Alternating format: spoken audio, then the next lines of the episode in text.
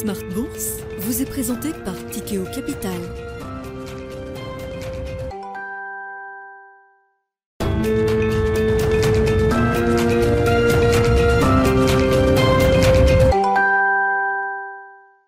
Bienvenue dans Smart Bourse, votre double dose quotidienne de marché en direct sur Bismart. Chaque jour à la mi-journée, 12h30, 13h. Et en fin d'après-midi, la grande édition pendant une heure à partir de 17h, rediffusée à 20h sur Bismart TV. Émission que vous retrouvez chaque jour en replay sur Bismart.fr et en podcast sur l'ensemble de vos plateformes. Au sommaire de cette édition ce soir, une séance qui marque un véritable coup d'arrêt par rapport à la tendance qu'on observe depuis plusieurs jours et plusieurs semaines maintenant. Une baisse de 1,5% pour les actions européennes. C'est jusqu'à présent la plus forte baisse de l'année 2023 après 3 semaines de marché. Un coup d'arrêt effectivement par rapport à un rallye boursier européen notamment qui s'est intensifié sur ce début d'année 2023 dans le prolongement de ce qu'on a observé au 4e trimestre 2022. Le rallye européen des actions européennes commence à partir du mois d'octobre 2022. Petite pause sur les dernières semaines du mois de décembre avant la réactivation de cette tendance de manière spectaculaire sur les 15 premiers jours de cette année 2023. Coup d'arrêt donc, il faut considérer bien sûr l'ampleur de la hausse sur les 3 premières semaines de l'année. Nous sommes à la veille également d'une journée d'échéance sur les marchés dérivés. Demain, ce sera la journée dite des sorcières qui limite sans doute la prise de risque à court terme de la part des opérateurs. Et donc, on y verra sans doute plus clair dans les prochaines heures ou les prochaines séances pour mesurer l'ampleur de ce qui pourrait être un premier retracement, une première consolidation avec des objectifs pour le CAC 40, par exemple, qui peuvent se situer autour de 6850, 6860 points, qui serait d'une certaine manière la zone de consolidation idéale pour consolider ce mouvement haussier qui a été d'une puissance incroyable depuis quelques mois, encore une fois, notamment en faveur des actions européennes et des actions émergentes par rapport au marché américain qui connaît une dynamique un peu moins spectaculaire que nos marchés. Discussion à suivre bien sûr avec nos invités de Planète Marché. Dans le même temps, les prises de parole se succèdent à Davos. Le marché écoute spécifiquement les banquiers centraux européens qui étaient à l'honneur aujourd'hui avec une prise de parole de Christine Lagarde qui confirme que la BCE va garder le rythme pour ses prochaines réunions. Nous maintiendrons le cap du resserrement monétaire jusqu'à être suffisamment restrictif dans la durée pour s'assurer d'un retour à 2% dans un délai raisonnable. Traduction dans la bouche d'un faucon, comme le président de la banque centrale néerlandaise Klaassen note, il y aura encore de multiples hausses de taux de 50 points de base. Multiples, ça veut dire plus de 2 dans l'esprit évidemment d'un faucon de la Banque Centrale Européenne comme les Classnotes aujourd'hui. Voilà donc pour l'ambiance du moment sur les marchés. Le quart d'heure thématique de Smart Bourse ce soir sera consacré à la thématique du sport. Comment investir dans cette thématique du sport? Nous en parlerons avec l'un des gérants de Montpensier Finance, Nicolas Kieffer, qui sera avec nous et qui gère une stratégie dédiée à l'investissement dans le sport à retrouver à partir de 17h45 en direct.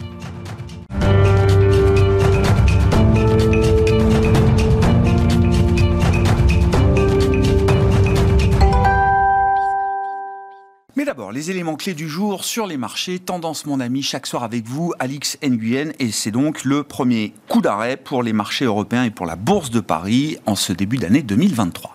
Et oui, l'indice met un terme à sa série haussière la plus longue depuis la mi-novembre 2021 et repasse sous les 7000 points. L'espoir suscité par la réouverture de l'économie chinoise se trouve dilué par des indicateurs américains décevants. Un optimisme également altéré par les propos de Christine Lagarde à Davos. La présidente de la BCE a déclaré vouloir maintenir le cap dans la lutte contre la hausse des prix. Christine Lagarde apparaît plus déterminée que jamais. En attestent ses propos selon lesquels, je cite, l'inflation, quelle que soit la façon dont on la regarde, est beaucoup trop élevée en zone euro. Et d'ajouter, nous maintiendrons le cap jusqu'à ce que nous soyons passés en un territoire restrictif suffisamment longtemps pour que nous puissions ramener l'inflation à 2% dans un délai raisonnable. Les taux européens qui ont enregistré une très forte baisse depuis le début de l'année se tendent. Le rendement des obligations françaises à 10 ans progresse, celui de la dette allemande de même maturité aussi.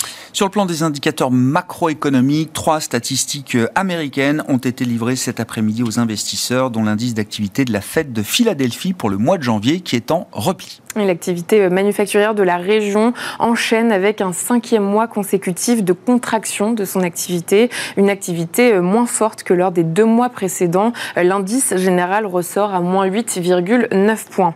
Les mises en chantier de logements en décembre ont quant à elles diminué d'1,4%. Elles atteignent leur niveau le plus faible depuis juillet.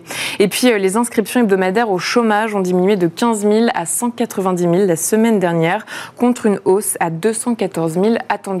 Parmi les secteurs à suivre aujourd'hui, Alix, on notera que les valeurs liées aux matières premières sont les plus affectées par la baisse du jour. Oui, en Europe, les indices toxissants du pétrole-gaz et des ressources de base accusent les 2 plus fortes baisses sectorielles. ArcelorMittal recule, TotalEnergies et Valourec aussi. Le secteur du luxe connaît le même sort. LVMH et Hermès chutent après leur record d'hier. Même chose pour Kering.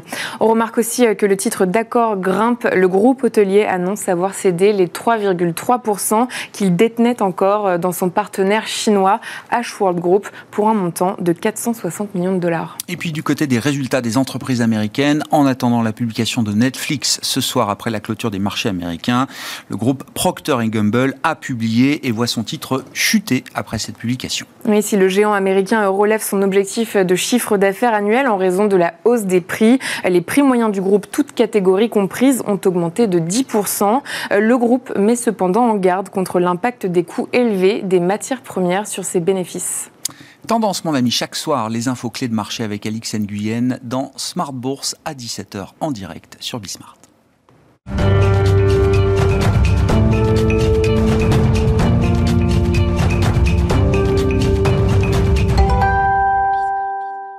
Trois invités avec nous chaque soir pour décrypter les mouvements de la planète marché. Benoît Vesco est avec nous ce soir, président de Delubac Asset Management désormais. Bonsoir Benoît. Bonsoir Grégoire. Ravi de vous retrouver. Merci beaucoup d'être là. Merci à Xavier de Bureaux de nous accompagner également. Bonsoir Xavier. Bonsoir Grégoire. Vous êtes directeur adjoint de la gestion DinoCap Gestion et à nos côtés également Malik Haddouk. Bonsoir Malik. Bonsoir Grégoire. Directeur de la gestion diversifiée de CPR Asset Management. Quelle est la lecture du marché qu'on peut faire Malik? Alors, en intégrant cette séance du jour que je présente comme un coup d'arrêt par rapport au rallye spectaculaire qu'on observe sur ce début d'année 2023, pour redonner quand même un peu la toile de fond, on est passé du pic de la peur fin septembre à une forme de ce qu'on pourrait appeler pic Goldilocks, c'est-à-dire l'état idéal d'un environnement idéal, boucle d'or comme on dit sur les marchés.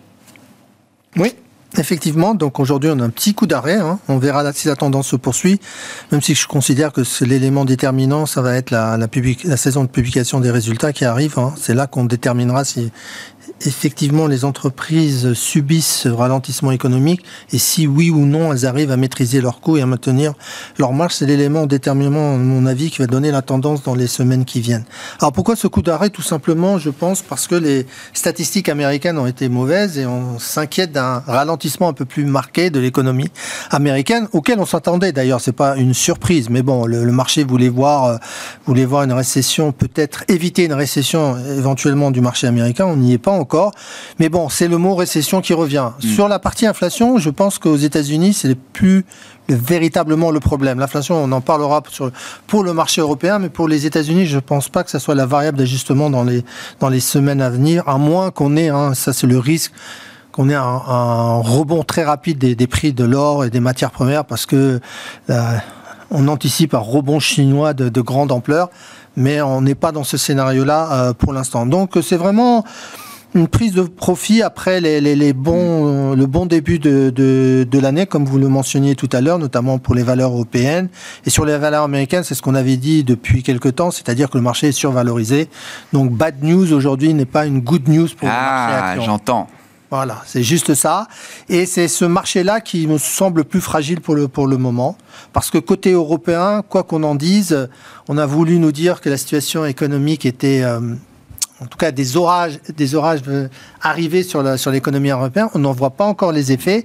Mais concernant les entreprises européennes, on est beaucoup plus optimiste que par le passé. On pense qu'elles pourraient nous surprendre. C'est pour ça, comme je l'ai dit, avec la valorisation du marché européen qui est très basse, le risque de baisse nous semble limité. Sauf, bien sûr, si le marché américain venait à baisser très rapidement et très subitement, de manière beaucoup plus rapide. Mais sur cette logique des investisseurs qui semble évoluer, effectivement, alors sur le marché américain, on s'est beaucoup focalisé sur la désinflation continue qu'on observe depuis plusieurs mois désormais aux États-Unis, qui a été un driver important de soutien. Tout à fait.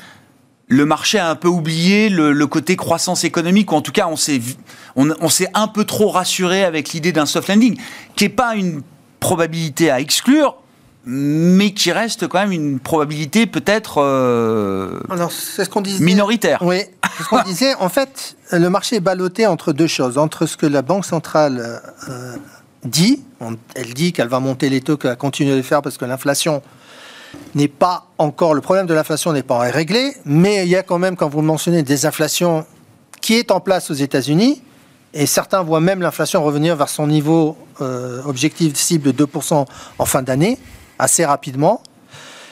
Et le marché qui dit à la Fed, ben non, c'est pas possible, les taux ne vont pas monter jusqu'à 5%, on voit le 2 ans qui fait du surplace à 4%, donc non, c'est pas possible qu'on aille à 5%. Et les membres de la Fed disent, si, on va continuer à monter, parce que voilà, l'inflation n'est pas encore maîtrisée. Donc le marché s'inquiète de cette divergence d'opinion entre le marché. Mais pour le marché américain, encore une fois, je pense que là, c'est l'effet récession qui joue, mais c'est plutôt les résultats d'entreprise. Et on a eu aussi, en début, avec les résultats des bancaires, des situations un peu mitigées, en fait. Ouais. Et là, on attend, bien sûr, avec impatience, les résultats des industriels et les plateformes tech. Mais je reviens sur ce bras de fer banque centrale-marché. Bon, évidemment, c'est passionnant, on suit ça quasiment au quotidien, mais... Comme en 2021, le marché disait à la Fed « Vous faites une erreur d'analyse, les anticipations d'inflation sont en train de partir à la hausse, vous devez resserrer au plus vite ». Il a fallu attendre le mois de mars 2022 pour que la Fed enclenche sa première hausse de taux à un rythme qui est monté en puissance au fur et à mesure. Là, le marché est en train de répéter alors le message inverse à la Fed en lui disant « Si vous allez trop loin et si vous faites ce que vous dites », vous ferez une erreur. Vous ferez une erreur. Vous allez plonger l'économie dans une récession beaucoup plus profonde avec des conséquences beaucoup plus néfastes que vous ne l'anticipiez. Qui est-ce qu'il faut écouter dans ce débat ? Écoutez, pour l'instant, on écoute le marché. C'est le marché qui fait des taux. On écoute toujours l'émission à l'écoute des marchés. Donc, mais en fait, on est data dépendante. On verra bien si l'inflation va ralentir et progressivement et de manière marquée aux États-Unis. Donc, on attend les chiffres d'inflation. Les prochains vont être aussi à scruter avec attention. Et de toute façon, malgré les déclarations des banquiers centraux, vous voyez aujourd'hui la réaction sur le marché obligataire. Ouais. On est revenu presque, je ne sais plus, mais presque à l'équilibre. On était monté jusqu'à 7-8 BP, on en revient à 4 BP, voilà. Ouais. Parce que les discours un peu fermes de banquiers centraux, depuis Davos notamment, ont assez peu d'emprise sur le marché obligataire. Et derrière, contrairement à l'année dernière, le marché obligataire retrouve son rôle de valeur refuge lorsqu'il y a des incertitudes sur les marchés actions, ce qui n'était pas le cas l'année dernière. Bon, quelle est la lecture de marché que vous faites en ce début d'année, Benoît? C'est une question très ouverte, très large, et c'est vrai qu'on s'est beaucoup focalisé, encore une fois, sur ces 15 premiers jours boursiers, de rallye obligataire également, c'est-à-dire tout monte, et de manière spectaculaire. On est passé, je le disais, de ce pic de la peur à un pic Goldilocks, ou en tout cas, un état d'esprit parfait pour les investisseurs. Alors c'est vrai que ce marché, il s'est placé directement dans le scénario où la lutte contre l'inflation était gagnée et le ralentissement économique était relativement modéré et donc les entreprises pouvaient résister parfaitement. Donc ça a été probablement un peu trop rapide. On n'a pas encore les conclusions et la réalité des choses. Et on a quand même un risque aussi que le marché, pour nous, on ne veut pas voir de banques centrales qui vont un tout petit peu trop loin à un moment donné parce qu'elles veulent respecter leurs engagements de lutte contre l'inflation. Ce qu'il faut rappeler quand même, c'est que l'inflation, le pic de l'inflation, ce fameux pic de l'inflation qu'on a cherché en 2022 tout au long de l'année, on l'a atteint au cours de l'été aux États-Unis. On l'a probablement aussi atteint en fin d'année dernière en zone euro. Mais les banques centrales ne regardent pas que cette inflation globale, ils regardent aussi l'inflation hors énergie. On est encore à des niveaux de 5-6% l'an qui sont de toute façon pas acceptables pour les banques centrales. Donc elles vont continuer ces hausses de taux directeurs, elles viennent de le redire, c'est ce qu'on expliquait tout à l'heure, c'est que les commentaires des banquiers centraux, ils sont toujours dans le même sens, on continue à lutter contre l'inflation. il y aura toujours ce risque-là, et la probabilité est non nulle, hein, elle est même un peu forte, qu'à un moment donné, on aille un tout petit peu trop loin dans les hausses de taux directeurs des banques centrales. Et je pense même qu'elles préféreront aller un tout petit peu trop loin pour pouvoir montrer qu'elles respectent leur mandat. Elles ont été critiquées lors de la pandémie en disant que vous en avez fait un peu trop en soutenant l'économie. Alors, je pense qu'elles avaient quand même raison, malgré tout. Elles ne voudraient pas prendre le risque, je pense, d'être critiquées pour en avoir pas fait assez dans la lutte contre l'inflation. Au risque que quelque chose craque peut-être à un moment. Alors, au risque que les marchés souffrent un peu à un moment donné, mais elles vous diront que c'est pas leur sujet. Oui, au risque qu'on ait une récession, mais elle est quand même déjà relativement probable en zone euro aux États-Unis. Donc, je pense que c'est un risque qu'elles sont prêtes à prendre pour l'année 2023, et ça ne remet pas en cause des perspectives qui seraient quand même tout à fait favorables pour les marchés d'ici la fin de l'année. Je pense que là-dessus, je pense qu'on voit bien hein, que les entreprises résistent bien, qu'elles ont des marges de manœuvre, qu'elles gèrent bien les situations. Alors ça ne veut pas dire qu'il n'y aura pas quelques mauvaises surprises, on commence à en avoir en ce moment dans des situations particulières, mais que globalement l'année peut bien se dérouler ensuite. Mais il y a ce cap-là et ce retour à la réalité que les marchés doivent prendre en compte et qui est nécessaire à un moment donné.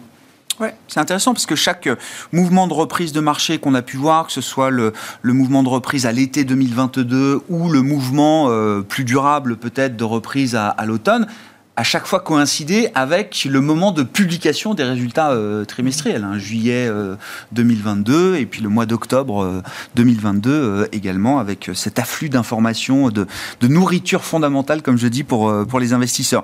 Vos commentaires de marché là, sur la situation à date de 2023, Xavier, et puis allons-y évidemment sur la logique micro, avec la séquence de résultats alors, qui s'ouvre aux États-Unis, qui va arriver en Europe. Qui s'est ouverte en Europe. Oui, bon, il y a des premiers résultats. Oui, bien sûr. On n'a pas eu encore de résultats sur le CAC. C'est ça, effectivement, ça viendra dans quelques jours.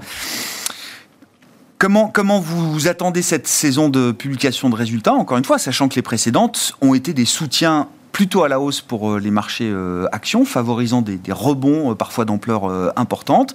Est-ce que l'histoire peut à nouveau se répéter ? Est-ce que cette fois, on rentre vraiment dans le dur ? Et quel type de secteurs ou d'entreprises vont retenir votre attention là, dans les résultats qui arrivent ? Si on parle de publication, on parle également de révision des bénéfices par action de la part des analystes et donc du consensus. Aujourd'hui, pour 2023, le consensus est calé à une baisse des bénéfices par action aux alentours de 5%, à peu de choses près. Pour l'Europe ? On parle pour l'Europe, on va dire monde, globalement, moins 5. Et si on regarde les attentes de croissance mondiale aujourd'hui, elles sont aux alentours, on va dire, de 1,6% de croissance mondiale. Je regarde ce qui s'est fait en 2022.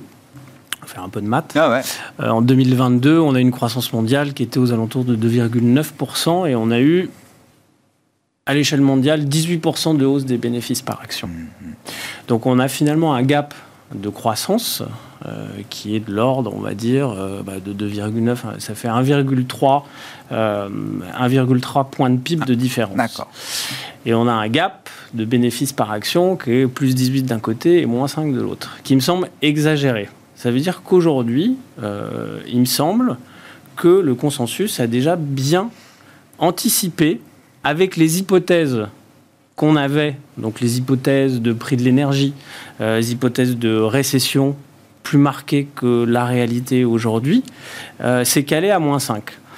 Donc nous, notre lecture, c'est de se dire qu'avec la publication de résultats qui arrive, qui va être longue, hein, parce que la particularité de la publication européenne, c'est que ça commence maintenant et puis ça se termine début mars, quand aux États-Unis, c'est assez bien calibré. Ouais, en 3 semaines, c'est réglé. En 4 jours ou 3 semaines. Mais on risque d'avoir, et ça je rejoins tout à fait l'importance de ces publications de résultats, c'est qu'il va falloir être très sélectif encore dans les valeurs dans lesquelles il va falloir investir, parce que les publications sont contrastées. On va avoir des acteurs qui vont surprendre à la hausse et d'autres qui vont décevoir. Souvent les mêmes qui décevront parce qu'elles sont sans doute pas assez bien intégrées dans la chaîne de valeur, parce que ces valeurs n'ont peut-être pas de pricing power, sont peut-être pas, ont peut-être pas des barrières à l'entrée très fortes ou de la valeur ajoutée dans leurs services. Et puis, quand on va regarder par région, j'étais cette semaine en Allemagne rencontrer des entreprises allemandes. Le discours, il est positif. Il est positif pour plusieurs points. Le premier, c'est l'énergie. Les prix de l'énergie, on attendait une catastrophe. Ah bah en Allemagne. Les entreprises allemandes ont fait leur budget en disant attention, ça va être très très compliqué de maintenir les marges, ça va être très compliqué de subir ces hausses de coûts qui vont être très fortes. La réalité est tout autre. Donc elles ont aujourd'hui un buffer dans leur budget, elles ont un buffer qui va les aider.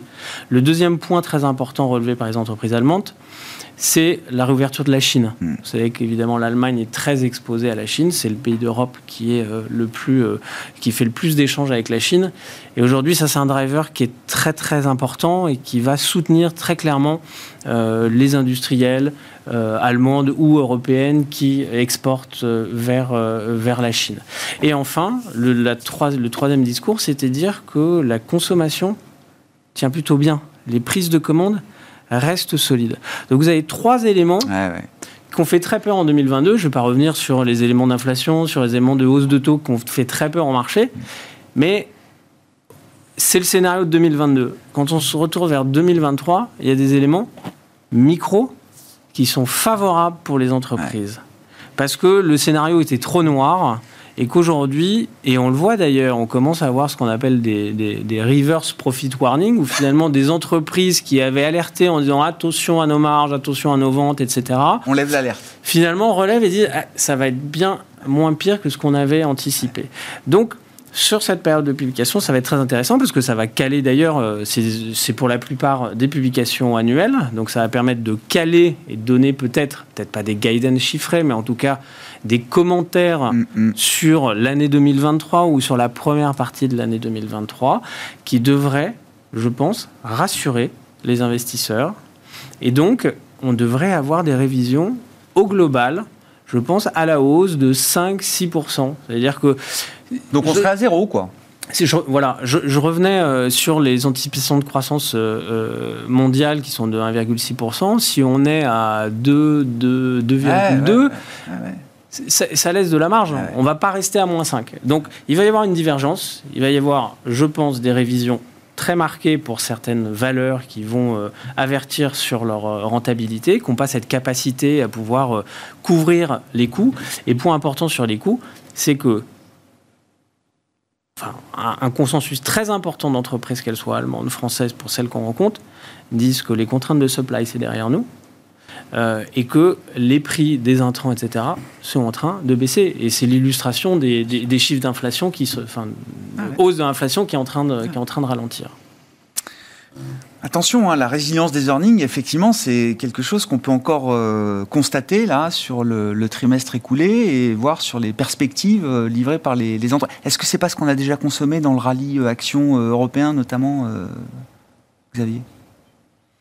La preuve, c'est que le consensus n'est pas encore ajusté. Je pense qu'on a assisté depuis le début de l'année, mais vous l'avez dit, depuis le mois d'octobre, on a gommé des exagérations de valorisation à la hausse et aussi à la baisse. C'est-à-dire qu'il y a eu un rattrapage très marqué d'entreprises qui étaient vraiment à la cave. Il en reste, d'ailleurs, et dans le rallye depuis ce début d'année, les investisseurs vont chercher des entreprises de bonne qualité, mais dont les niveaux de valorisation sont sur les plus bas historiques, sur 5 ans, sur 10 ans.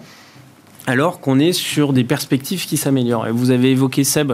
On en parlait avant. Oui. Et ça, typiquement, une entreprise de très bonne qualité, très bien exposée sur la réouverture en Chine. Et c'est un titre qui a retracé 50%, parce qu'on était arrivé sur des niveaux de valorisation qui, pour un leader mondial aussi bien placé, n'avaient pas de sens. C'est un rebond de qualité ou pas de ce point de vue-là, Malik ? C'était la discussion effectivement qu'on avait entamée avant le plateau, parce que il y a toujours dans l'effet janvier le constat que, alors je le dis, les saletés qui montent ou qui remontent effectivement. Il y a toujours un effet, les valeurs qui ont le plus baissé l'année précédente se retrouvent sur quelques semaines comme ça dans des formes de recovery, de reprise très très spectaculaires sur le plan boursier, sans que les fondamentaux de ces entreprises aient changé entre le 31 décembre et le 1er janvier. C'est vrai, beaucoup plus marqué sur le marché américain et c'est lié aussi à la baisse des taux qu'on a eu sur le marché américain, donc les gens ont tiré profit de ça pour se dire on va racheter ce qu'il y a. Le vieux réflexe. Oui. Non, mais tout à fait. C'est juste ça. C'est des valeurs qui avaient baissé de plus de 60-70% et qui ont fait un rallye de 20-25%, mais qui côté valorisation sont pas intéressantes du tout. Donc, il faut faire attention à ce genre de valeurs. Ouais. Sur la question sur le rallye de début d'année, je crois que sur le rallye européen auquel on a assisté, et je pense que le point qui a été mentionné est très vrai, c'est que le rallye européen, c'est la réouverture de la Chine, la baisse de l'inflation et surtout la baisse des prix du gaz et le fait qu'on évite éventuellement une crise climatique, même si on va avoir des... Crise énergétique, crise climatique, je crois qu'on l'a. Crise énergétique. Je crois qu'on l'a pour quelques temps. Ouais. Une crise énergétique, même si la consommation récemment en France a remonté avec la baisse des températures. Même le chancelier allemand est obligé de l'avouer lui-même. Mais non, mais à partir du moment où c'est au niveau de ce type de décideur qu'on est capable de dire il n'y aura pas de coupure... c'est qu'il y a quand même une garantie solide qu'il n'y aura pas de coupure, quand même. Oui. Donc l'environnement était favorable, ce qui a permis aux valeurs européennes de progresser. Maintenant, comme je confirme, c'est maintenant les earnings qu'on va regarder de près. Et là, on va voir, je pense, dichotomie très marquée entre certains secteurs. Donc c'est vraiment une année où les BPA, le momentum bénéficiaire, il compte toujours, mais parfois un peu moins, et notamment l'an dernier où le choc de taux a été quand même un driver très important. Là, c'est vraiment le momentum bénéficiaire qui doit guider normalement les gains des marchés boursiers. Exactement. Après la très belle année qu'on a eue l'année dernière en termes de progression de bénéfices, surtout pour les valeurs européennes, on se demande si elles peuvent se maintenir ce train malgré les anticipations de ralentissement économique, etc. Donc c'est vraiment l'élément clé. Et puis pourquoi les entreprises européennes? Parce qu'encore, la réouverture de la Chine, quoi qu'on en dise, on ne peut pas passer à côté. Ça va redynamiser la demande européenne et ça va redynamiser aussi une révision éventuelle des bénéfices des entreprises européennes. Donc, comme on l'avait dit la dernière fois, c'est... pour ce début de l'année, après on verra comment les choses... C'est cap à l'est. Ouais. C'est là-bas que le vent nous porte, quoi. C'est depuis là-bas que le vent nous porte. On laisse les États-Unis de côté pour l'instant et on revient vers l'Europe, la Chine... Ouais. Éventuellement, dans un second temps, je ne sais pas si on en a parlé, le Japon, quand la politique monétaire sera plus claire, sera clarifiée. Après le départ de Kuroda, peut-être, gouverneur historique de la Banque du Japon depuis plusieurs mandats maintenant. Oui, Xavier, il y avait un commentaire à ajouter, et puis bien sûr, Benoît. Peut-être deux remarques. Le premier, c'est qu'effectivement, la révision des bénéfices par action va jouer, mais je crois que surtout 2023 va être une année de revue à la hausse des multiples. C'est-à-dire qu'on va être... Il y a les bénéfices par action, mais, comme je vous le disais, il y a des normalisations qui sont faites depuis le début de l'année, mais vous avez certains titres de très bonne qualité qui ont vraiment souffert de la hausse des taux. Et quand là, vous avez, on va dire, une baisse ou une stabilisation, ou en tout cas une dérivée seconde qui est favorable, j'entends, sur la dynamique de hausse des taux, ces entreprises de bonne qualité qu'on souffert pour des mauvaises raisons, pas pour des raisons opérationnelles, pas pour des raisons de rentabilité, elles vont tirer leur épingle du jeu aujourd'hui. Donc on va avoir une hausse du multiple de ces sociétés qui avaient déjà été massacrées. D'accord. Ça, c'est très important. Et si vous êtes dans un univers qui se stabilise, et on le voit d'ailleurs dans certains avertissements de résultats qu'on a, des titres qui montent. Parce que, la communication a été bien faite, que le consensus s'est bien ajusté.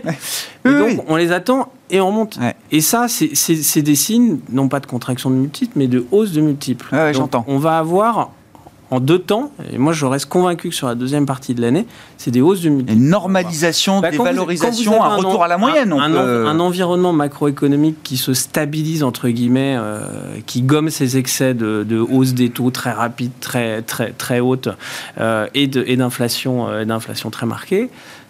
On doit, et les entreprises de très bonne qualité, on devrait avoir de nouveau des multiples qui montent. Et dernier point, c'est sur l'aspect un peu technique du marché. Il est normal qu'après un rallye important, on est sur des éléments techniques surachetés, etc. Vous avez certains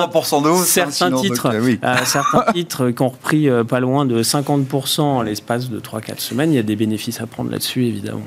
Cette idée de retour à la moyenne, comment vous l'évaluez aujourd'hui, Benoît? Alors, retour à la moyenne, si je comprends bien, c'est pas de revoir Hermès à 60 fois, c'est plutôt de regarder... On y est déjà.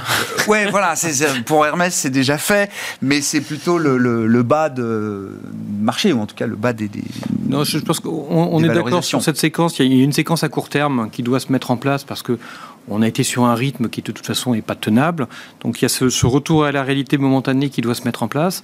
Et après, il y a les caractéristiques plus fondamentales du cycle dans lequel on est, qui nous amènent à être assez favorables globalement, parce que, en fait, on a vécu une crise de l'offre, pas de la demande, par rapport à d'autres périodes et d'autres cycles.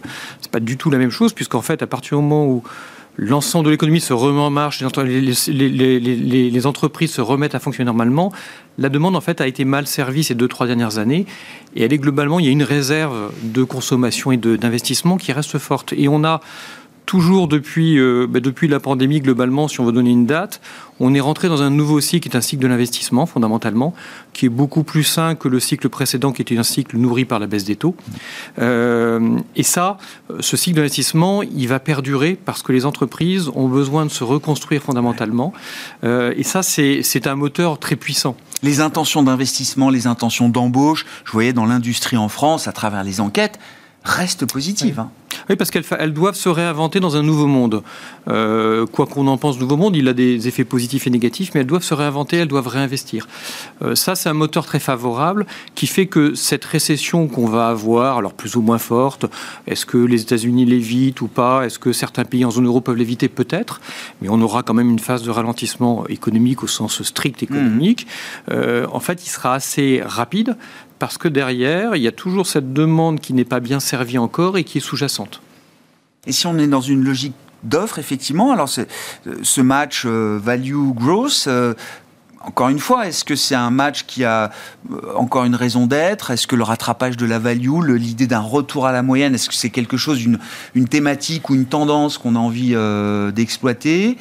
J'ai l'impression qu'il y a des arguments solides dans les deux camps aujourd'hui, avec une correction quand même des valorisations excessives pour la partie croissance et une partie value, alors qui commence juste à débuter le rattrapage de son retard et de sa décote de valorisation par rapport à l'historique.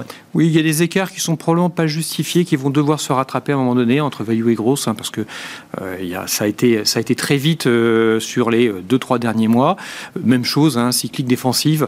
Ça a été très vite en besogne sur la partie pro-croissance. Ouais. Donc tout ça doit se résorber un peu. Et après, ce raisonnement, il a toujours ses limites. Et c'est ce qu'on disait tout à l'heure. Hein, c'est-à-dire qu'il va y avoir des cas particuliers dans chacun des camps.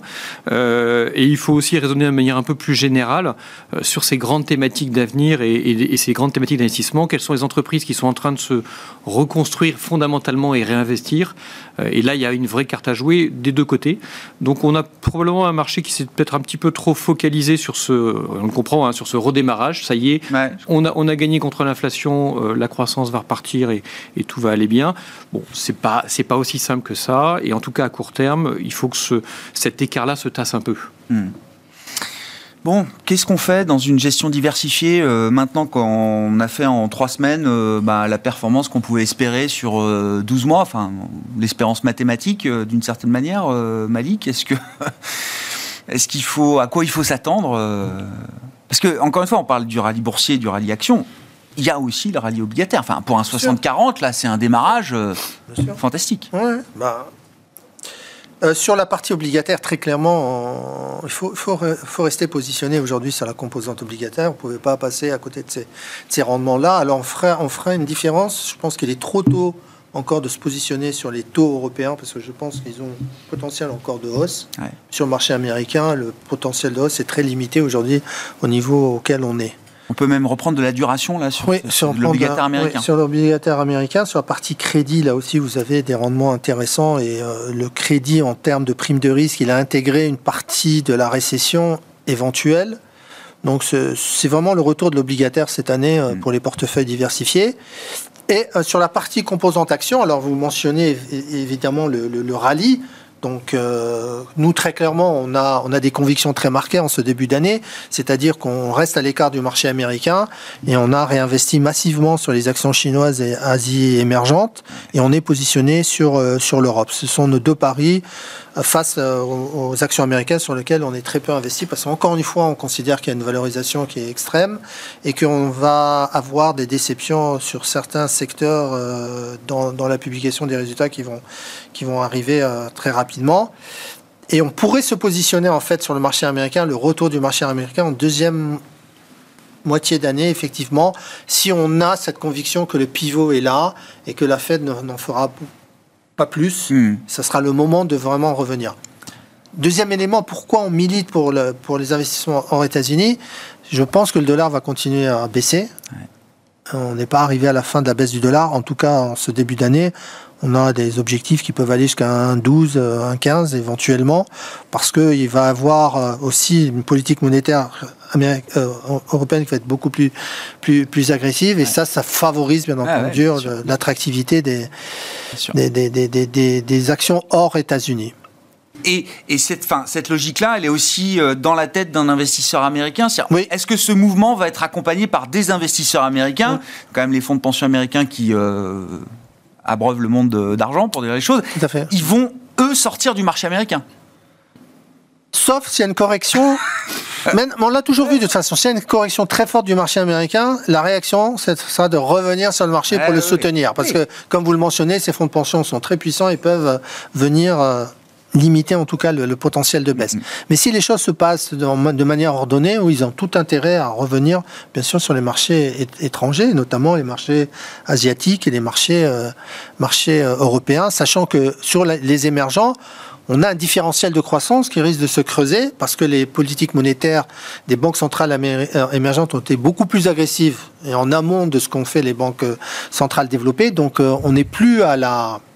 On l'a vu au Brésil, on l'a vu aussi dans d'autres pays asiatiques, on n'est plus à remonter les taux. On a fait le boulot en amont, bien avant, et donc on a une politique monétaire qui va être beaucoup plus...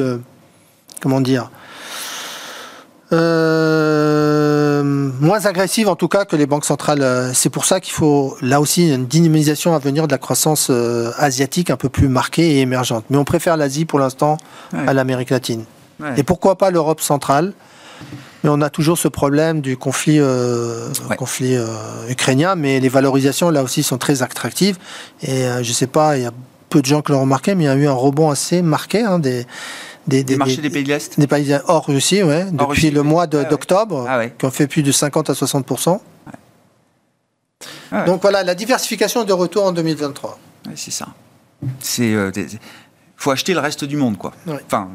Voilà, on délaisse un peu les États-Unis et on se redéploie sur le reste du monde.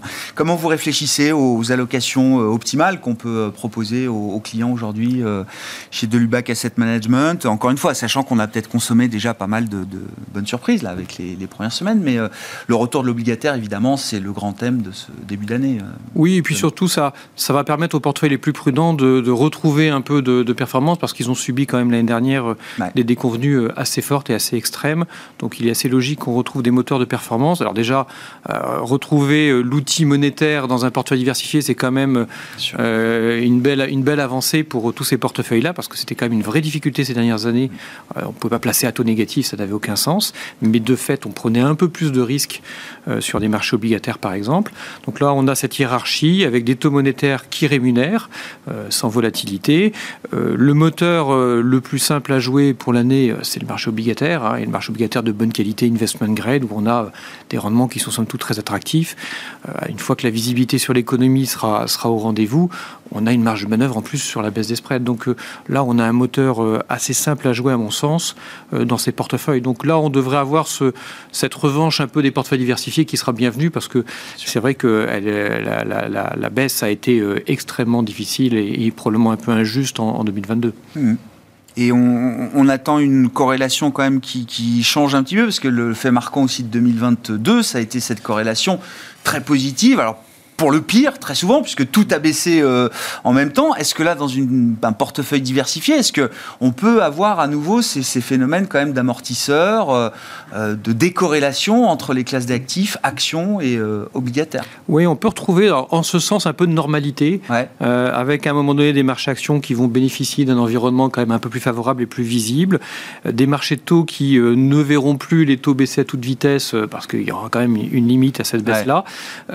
Mais ce qui permettra aussi d'avoir des effets, comme on l'appelle, le portage, avec un rendement embarqué sur la poche obligataire qui sera très intéressant, et un moteur de dynamisme avec les marchés actions. Donc cette normalité qu'on n'avait pas vue depuis longtemps, on doit pouvoir la retrouver, et je pense qu'elle est là plutôt pour les années à venir, ce qui est quand même assez sain. Ah, très sain même, oui, j'imagine, effectivement, par rapport aux dernières années qu'on a pu connaître.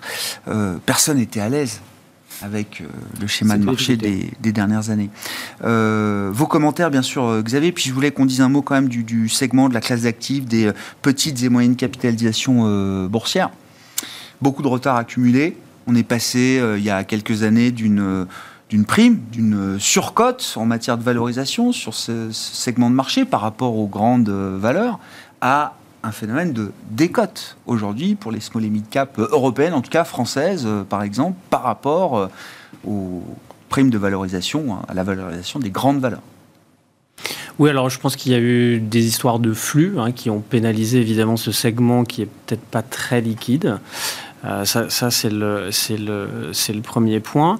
Et après, ce qu'on a constaté, c'est qu'on a commencé à avoir des divergences finalement assez fortes. Les performances, effectivement, des indices small and mid cap sont négatifs, mais on a des divergences très fortes dans les contributeurs. C'est-à-dire qu'on a des small and mid caps ou des petites et moyennes valeurs de très bonne qualité qui ont très bien fait, et à l'inverse, d'autres de moins bonne qualité qui ont vraiment été massacrées. Ah ouais. Pour des bonnes raisons, certainement, mais peut-être pas dans des niveaux d'exagération comme ça. Et ça, c'est un phénomène qu'on avait déjà constaté sur le segment des grandes capitalisations, où il y a 2 ans, on avait atteint le paroxysme avec des valeurs très chères, toujours plus chères, qui continuaient de monter. Je parle du luxe, je parle des techs, etc. Et à l'inverse, tout un segment de la cote très industriel, très cyclique, qui était vraiment avec des niveaux de valorisation qu'on ne pouvait pas justifier en l'état. Donc c'est intéressant de voir qu'on se retrouve un peu dans ce même schéma. Et tout ça, ça veut dire quoi ? Ça veut dire que autant on peut gommer peut-être le mot récession cette année, mais celui qu'il faut rajouter, c'est la sélection. Ouais. Et c'est avoir des portefeuilles équilibrés. Donc on parlait de valeur, le match value croissance qu'on a tout le temps, le match large, enfin grande capitalisation, petite capitalisation. Ce que je fais par exemple dans le fonds qu'on dirige Multicap Europe que je gère, c'est d'avoir un portefeuille équilibré. Mmh. Équilibré avec des valeurs qui sont pas chères mais de bonne qualité, avec des entreprises de bonne qualité, qui ont de la visibilité, qui ont des parts de marché très importantes, qui sont leaders, et ça a un prix, mais vous avez de la qualité, vous avez des marges, vous avez, donc ça c'est important. Et également au sein du portefeuille, une exposition au segment des petites et moyennes entreprises qui est aujourd'hui quasiment à notre exposition maximum, qui va représenter un peu plus d'un tiers du portefeuille. Oui. Et ça permet aussi de rejouer un redémarrage de cycle et jouer des valeurs mid-cap cycliques qui ont vraiment souffert dans cet environnement de hausse de l'inflation et de hausse des taux, et qui est intéressant de repondérer aujourd'hui. Donc c'est toujours maintenir un équilibre entre les risques, entre différents styles, et pas aller tête baissée sur un seul style, mais voilà, vous avez de la qualité partout, vous avez des opportunités de valorisation intéressantes partout, et donc voilà, il faut l'équilibre, c'est un vrai choix de gestion aujourd'hui. L'équilibre vous permet à travers les cycles de pouvoir créer de la valeur. Si vous avez des billets trop marqués, vous le payez. Alors il y a un moment où pendant 5-6 ans, on l'a vu sur les billets croissance, ça a été formidable. On a vécu pendant 10 ans avec ce biais-là. Parce qu'on était dans un environnement macroéconomique qui n'était pas normal. Donc là, si les choses se normalisent, on revient à nos fondamentaux, et donc maintenant on va investir dans des entreprises qui créent de la valeur, et ne pas investir dans celles qu'on détruise. Il y a des attentes particulières sur, effectivement, cette classe d'actifs, des petites, des PME cotées, pour dire les choses d'ailleurs de manière un peu plus simple. Ouais, il y aura un rattrapage dans l'année, logiquement, parce qu'elles ont souffert, mais dans des marchés qui étaient incertains, on a toujours un biais liquidité, qualité, visibilité, qui était un peu en défaveur de ces valeurs-là, mais il y a des pépites. Avec des valeurs qui ont des spécialités sur des thématiques de demain qui sont très intéressantes. Et là, il y a des choses assez favorables sur lesquelles il faut se positionner. Donc ce rattrapage-là, on l'aura dans l'année. Ouais. Oui, non, mais la thèse structurelle d'investissement dans ces marchés-là, ces PME cotées, elle n'est pas enterrée. Elle n'est pas enterrée. Enfin, l'idée, comme vous l'avez dit, l'innovation, la surcroissance, la monoactivité, enfin, le côté un peu pur, etc. Oui, ça existe toujours dans ces marchés-là. D'accord avec ça, enfin, sur le small et mid cap, ça mérite d'être regardé aujourd'hui dans le paysage action. Malik, nous, pour Pour être très honnête, pour l'instant, on ne s'y est pas intéressé, mais oui, il y a une décote aujourd'hui qui peut être intéressante. Bien sûr, après, il faut faire attention au problème de liquidité, parce que c'est pas... Tout n'est pas réglé hein, dans ces marchés à l'heure actuelle. Mais oui, effectivement, il y a des choses à regarder. On suivra. Effectivement, pour l'instant, on a quand même toujours une avance des large caps par rapport aux small caps sur ce début d'année 2023, en Europe notamment. Je crois qu'aux États-Unis, le Russell 2000, à l'inverse, c'est un indice qui a retrouvé une dynamique un peu plus favorable. Le meilleur indice depuis le début de l'année, c'est le MDAX. On a parlé de l'Allemagne et on a parlé des mid-cap, voilà, qui est à plus 14 ou plus 15 depuis le début de l'année. Bravo au MDAX. Merci beaucoup, messieurs. Merci d'avoir été les invités de Planète Marché ce soir. Malik Haddouk, CPR Asset Management, Xavier de Bureaux, DinoCap Gestion et Benoît Vesco, Delubac Asset Management, étaient avec nous en plateau.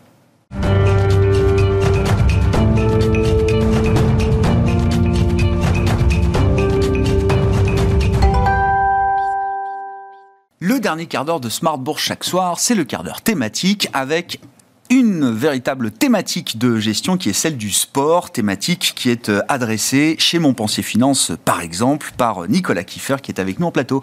Bonsoir Nicolas. Bonsoir. Merci beaucoup d'être là. Donc le fonds sport chez Montpensier Finance va fêter ses 3 ans au mois de février de cette année, 2023. Ouais. Il a été lancé en février 2020. Est-ce que c'était pas le moment des premiers confinements, février 2020 ? C'est vrai. Si, c'est ça, hein, voilà. Exactement. J'ai du mal avec les années là, mais c'était voilà, au moment des premiers confinements, cette parenthèse s'est refermée depuis, en tout cas en France et en Europe. Bah, le bilan des 3 ans, qu'est-ce que vous retenez de ces 3 ans depuis le lancement de la thématique, Nicolas ? Ce qu'on disait effectivement, c'est que le fonds a été lancé donc en février 2020. Donc, je le rappelle vraiment au bord du précipice. Le point bas est en mars 2020, hein, c'est ça ? Tout à fait. Ce qu'on a remarqué, c'est qu'on a connu l'un des plus forts accélérateurs de l'histoire du marché du sport. On a eu une explosion de la pratique sportive individuelle, une explosion de tout ce qui est... la nécessité de vivre un style de vie actif et sain. Donc les gens ont commencé à acheter des vélos, à vouloir bien manger, etc. Et donc clairement... on a eu 2 phases. L'année 2020, donc en février jusqu'à la fin de 2020, qui était extrêmement bonne pour le fonds. Une année 2021 un petit peu mixte. On a quand même une très bonne performance. Mais voilà, on a commencé à avoir des messages de la Fed un peu plus prudents, donc des anticipations d'inflation, etc. Et une année 2022 qui était assez impactante, mais pas que pour la thématique du sport, vraiment pour toutes les thématiques, avec effectivement le secteur de la consommation discrétionnaire qui a été l'un des pires secteurs de 2022, forcément sans surprise, avec les anticipations de récession, d'inflation, etc. Donc voilà. Depuis la fin depuis décembre 2022, on a un rebond assez fort des thématiques et de la thématique sport et bien-être sur des acteurs qui ont pas mal souffert sur l'année 2022. Donc voilà, le message des sociétés est un peu plus, optimiste sur la fin d'année. On a la saison des résultats qui va arriver, des messages qui sont déjà un petit peu en train de se diffuser dans le marché, notamment sur les niveaux de stock, parce que c'est vrai que c'est une thématique très consumer, et sur les niveaux de stock qui étaient anormalement hauts, parce que normalisation de la demande et des acteurs qui avaient très fortement commandé. Donc forcément, on a une normalisation des stocks aujourd'hui.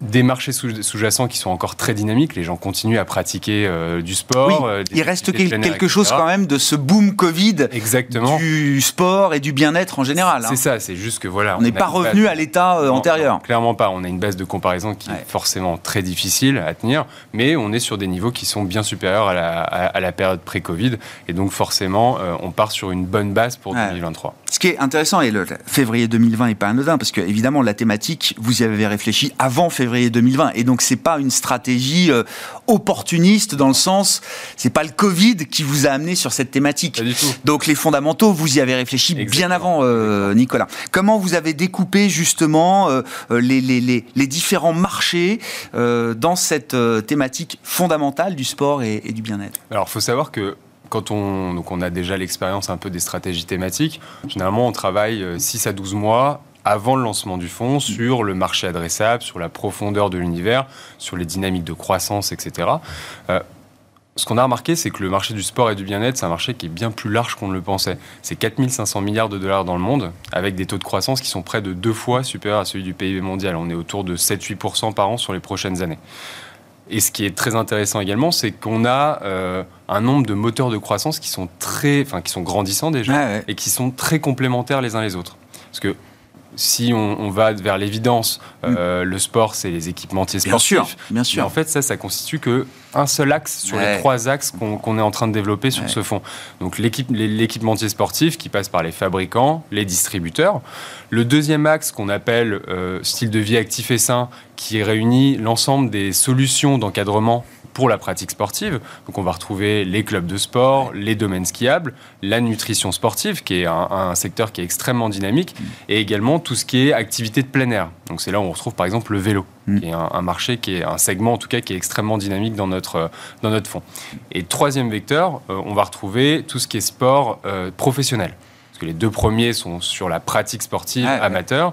Là, on est sur le sport professionnel, et donc on réunit l'ensemble des acteurs de l'économie du sport. Donc, dans le sport traditionnel, on a les droits de diffusion, les droits sportifs, les organisations, et côté e-sport, donc qui est une notion un peu plus jeune, qui réunit tous les acteurs dans les compétitions de jeux vidéo en ligne, où également on a toute la chaîne de valeur de la création de contenu jusqu'à la diffusion. Ouais, donc c'est vraiment multisectoriel, hein. C'est ça qui est intéressant et qui fait la profondeur d'une thématique en général et en l'occurrence celle du sport, Nicolas.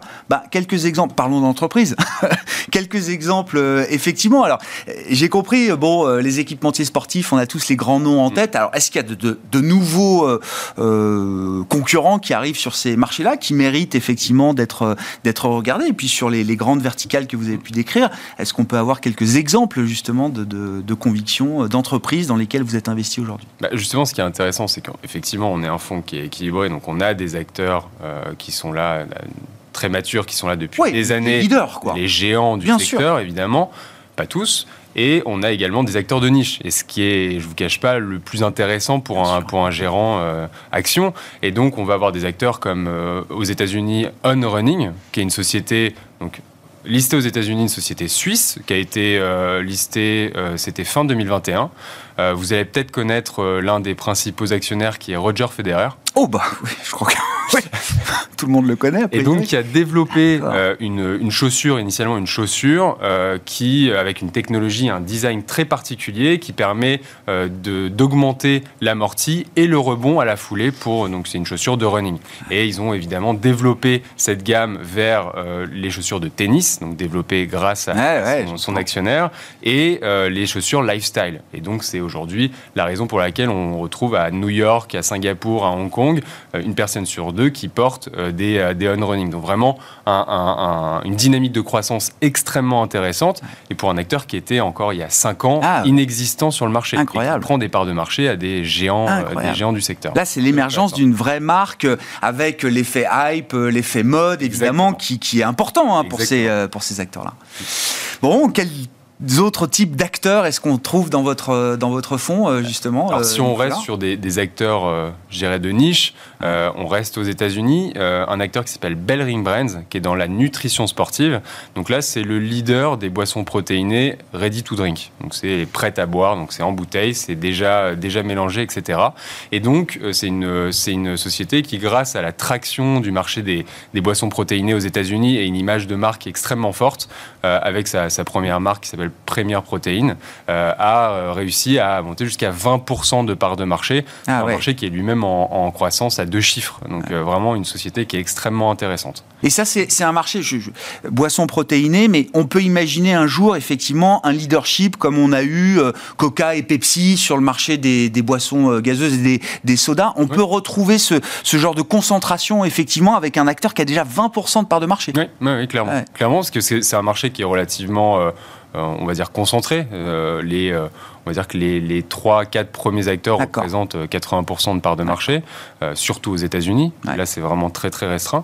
Et on voit d'autres acteurs de plus petite taille qui ont énormément de mal à rentrer dans ces parts de marché. Donc, vraiment, un marché qui est extrêmement intéressant et qui est, comme je le disais, croissance à 2 chiffres. Donc, il y a peu de segments aujourd'hui où on peut retrouver une croissance aussi.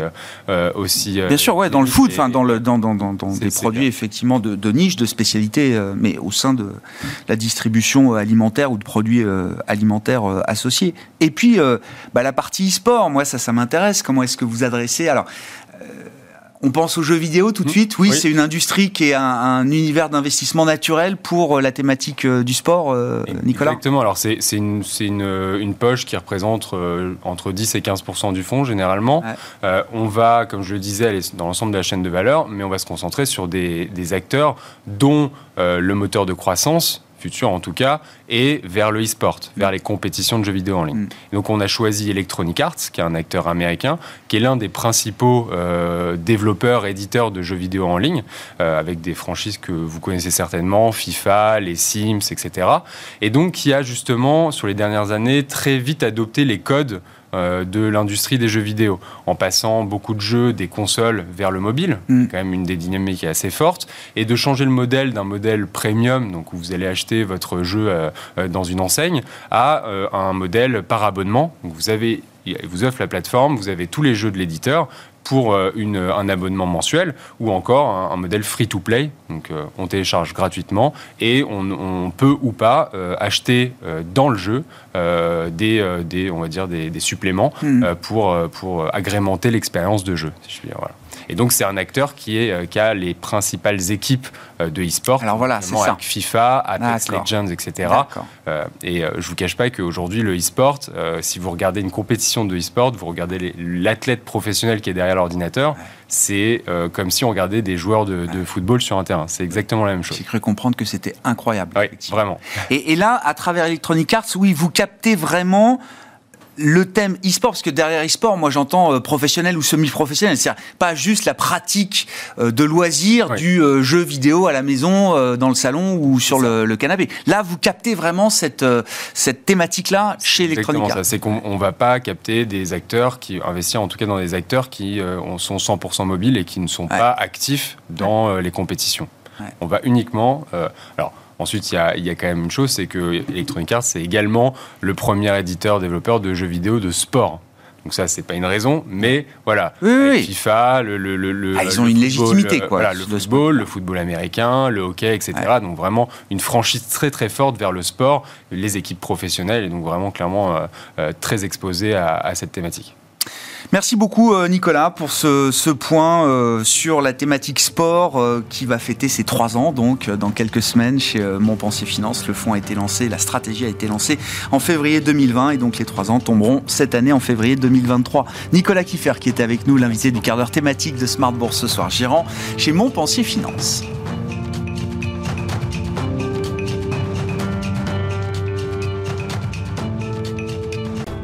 Smart Bourse vous a été présenté par Tikeo Capital.